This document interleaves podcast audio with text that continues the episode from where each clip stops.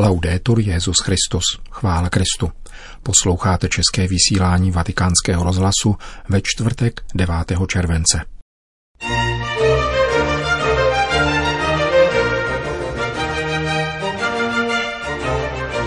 Virus modlitbu nezastaví, říká v rozhovoru pro naši rozhlasovou stanici apoštolský administrátor latinského patriarchátu v Jeruzalémě arcibiskup Pier Battista Pizzaballa.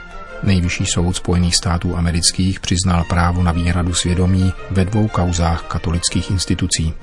A na závěr uslyšíte list Benedikta XVI.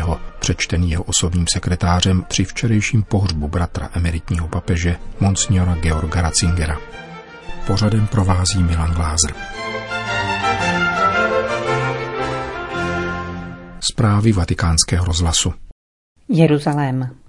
Žijeme v zemi, kde Ježíš vstal z mrtvých a jsme to my, kdo musí zachovat velikonoční vizi života, tvořenou křížem, ale také vzkříšením, říká arcibiskup Pier Battista Pizzaballa, apoštolský administrátor latinského patriarchátu v Jeruzalémě.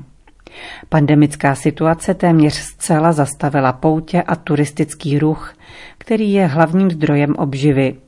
Místní církev se snaží všemi prostředky podporovat rodiny v kritické situaci.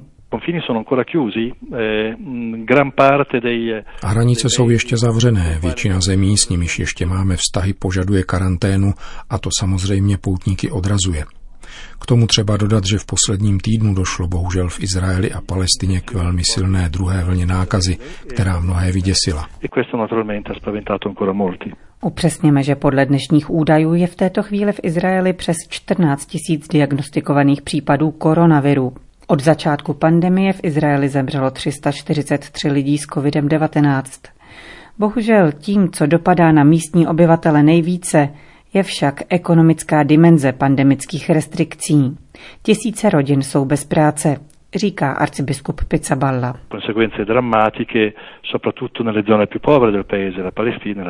Dramatické důsledky zažívají především chudé oblasti země, Palestina a Jordánsko, kde chybí sociální opatření, jaké má Izrael nebo vy v Evropě. Snažíme se tedy pomáhat prostřednictvím různých institucí, zejména rytířů božího hrobu. Otevřeli jsme krizová centra, zvláště v Betlémě, na severu Palestiny, ve východním Jeruzalémě, a v Zajordánsku, abychom pomohli rodinám, které náhle schudly. Už dříve jsme pravidelně podporovali chudé, ale najednou jsou tady nové druhy chudoby. Lidé bez platu, kteří musí například splácet hypotéky, nejsou pojištěni a náhle se ocitli na okraji bídy. Snažíme se je podpořit v oblasti zajištění potravy, školy, dodáváme léky starým lidem, Zkrátka hledáme mimořádná krizová řešení. Církev ve svaté zemi však nepřináší jen podporu v materiální nouzi. Krize a nejistota odkazuje člověka k duchovní síle modlitby. Pokračuje arcibiskup Pizzaballa.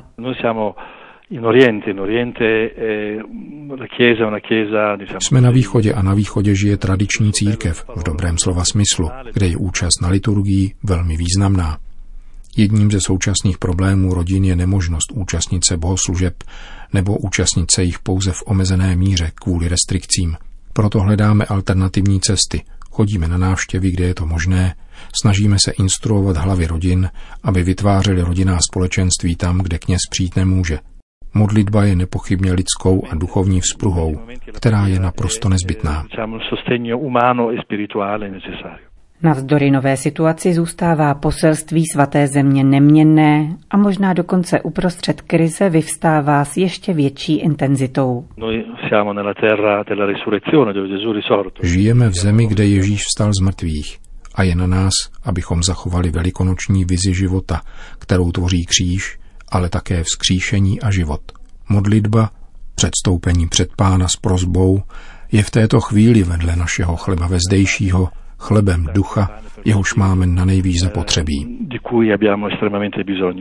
Znamením naděje navzdory pandemickým restrikcím bylo pro místní komunitu vysvěcení nových kněží a jáhnů, k němuž došlo na konci června.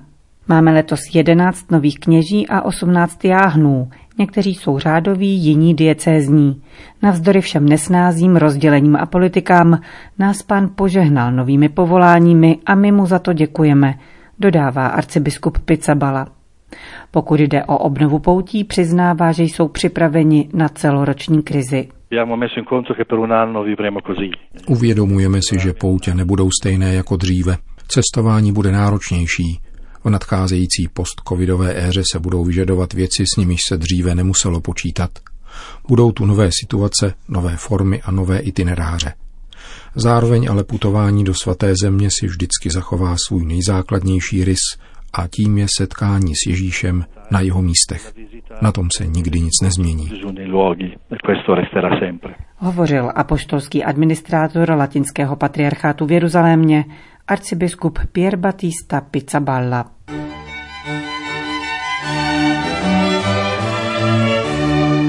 Spojené státy americké. Dva verdikty amerického nejvyššího soudu přiznali právo na výhradu svědomí v kauzách katolických institucí.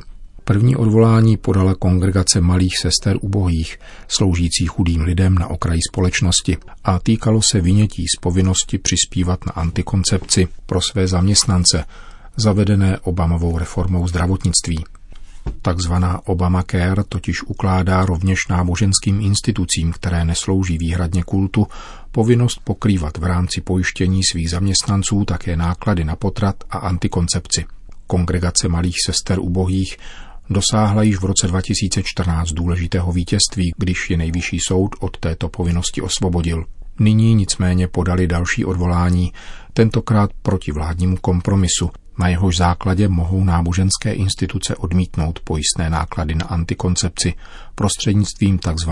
opt-out, dovolujícímu zaměstnancům využívajícím těchto služeb úhradu ze státních prostředků.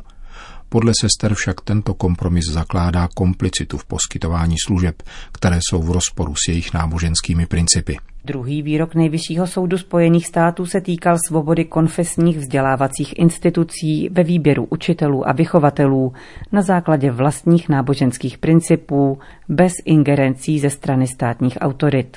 V tomto případě nejvyšší federální soudní instance uznala práva kalifornských škol Panny Marie Guadalupské a svatého Jakuba. Jako důležitý krok ku předu v potvrzení náboženské svobody a svobody svědomí v zemi přivítali obě soudní rozhodnutí biskupové Spojených států ve dvou deklaracích podepsaných biskupem odpovědným za otázky náboženské svobody a jeho protějšky z Komisí pro péči o život a katolickou výchovu.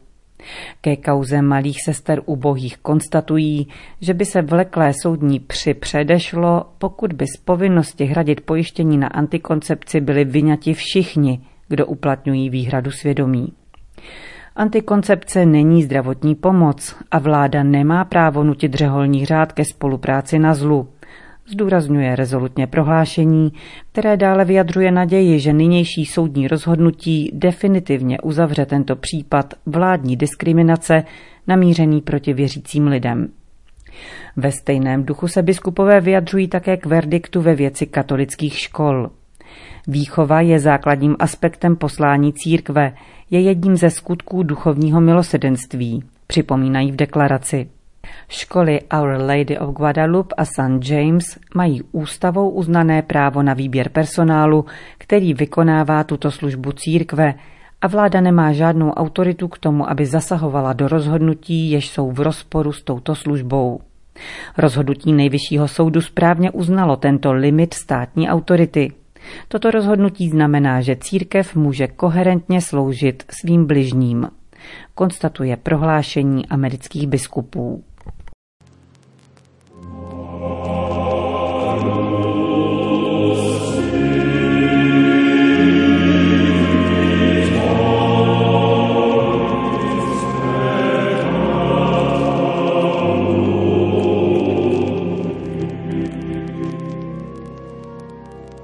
Emeritní papež Benedikt XVI., který sledoval včerejší pohřeb svého bratra Georga Ratzingera ze 1. července v přímém přenosu z Vatikánu, zaslal do Řezna po svém osobním sekretáři arcibiskupovi Gensweinovi list adresovaný řezenskému biskupu Rudolfu Foderholzerovi.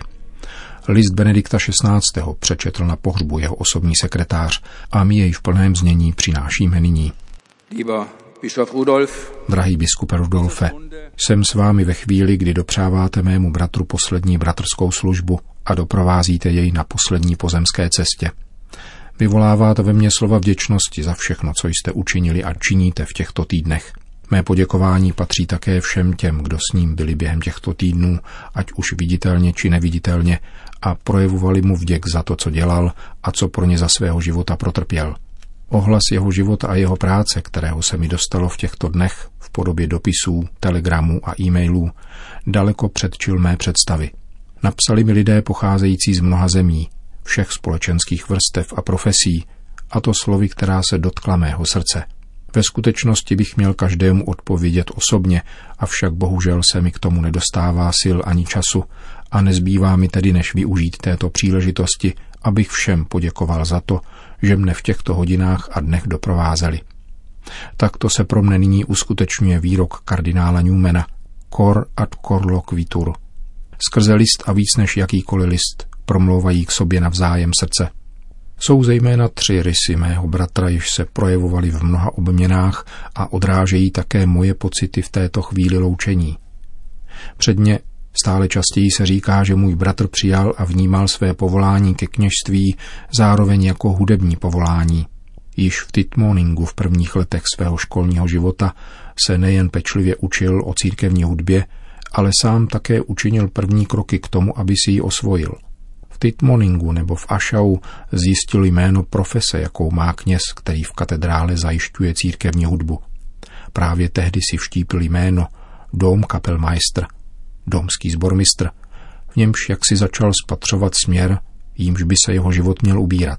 Když pak byl skutečně jmenován zbormistrem řezenského domu, prožil radost a bolest zároveň, protože naše maminka byla povolána z tohoto světa téměř současně s domským zbormistrem Šremsem. Pokud by maminka žila, nepřijal by místo v čele sboru Regensburg Domspatzen. Tato služba se mu stala radostí, kterou přirozeně musel vykoupit mnohým utrpením. Nepřejícnost a odmítavost zejména zpočátku nechyběly. Zároveň se však stal otcem mnoha mladých, kteří mu s vděčností zůstali na blízku jako Domšpacen. Mé srdečné poděkování patří také jim všem v této chvíli, kdy mi bylo dopřáno opět zakusit, nakolik byl a vždy znovu se angažoval, zároveň jako kněz i hudebník. Chtěl bych zmínit ještě další rys mého bratra. Na jedné straně byl veselý a družný, měl smysl pro humor a radost z dobrých darů stvoření. Zároveň byl však mužem přímého slova, který vyjadřoval své přesvědčení otevřeně. Prožil více než 20 let v téměř naprosté slepotě a tedy v odloučení od značné části reality. Toto velké odříkání pro něho bylo obtížné, ale vždycky jej přijímal a vnitřně překonával. A nakonec vždycky byl mužem božím. Ačkoliv svoji zbožnost nevystavoval na odiv, byla pravým jádrem jeho života především střízlivost a poctivost. Závěrem bych rád poděkoval, že mi bylo dopřáno v těchto posledních dnech jeho života být znovu s ním. Nežádal mne, abych za ním přijel, ale sám jsem pocítil, že nadešla chvíle, abych se za ním vydal – jsem hluboce vděčný za toto vnitřní znamení, kterého se mi dostalo od pána. Když jsem se s bratrem v pondělí 22. června loučil, věděli jsme, že je to na tomto světě naposledy. Věděli jsme však také, že dobrý Bůh, který nás na tomto světě spojil, vládne také v onom jiném světě a že nám dopřeje nové spojení. Děkuji ti, drahý Georgu, za všechno, co jsi učinil, co jsi vytrpěl a co jsi mi dal a děkuji drahý biskupe Rudolfe za mimořádné nasazení, s nímž se zachoval v těchto týdnech, které pro nikoho z nás dvou nebyly snadné. Srdečně tvůj Benedikt XVI. Herzlich dein Benedikt. Napsal emeritní papež ke včerejšímu pohřbu svého bratra Georga, řezenskému biskupu Folder Holcerovi.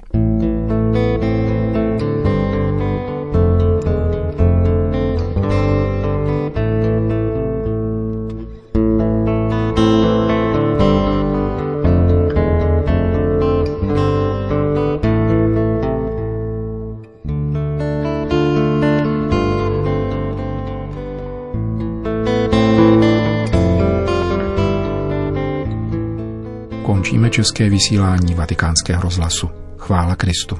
Laudetur Jezus Christus.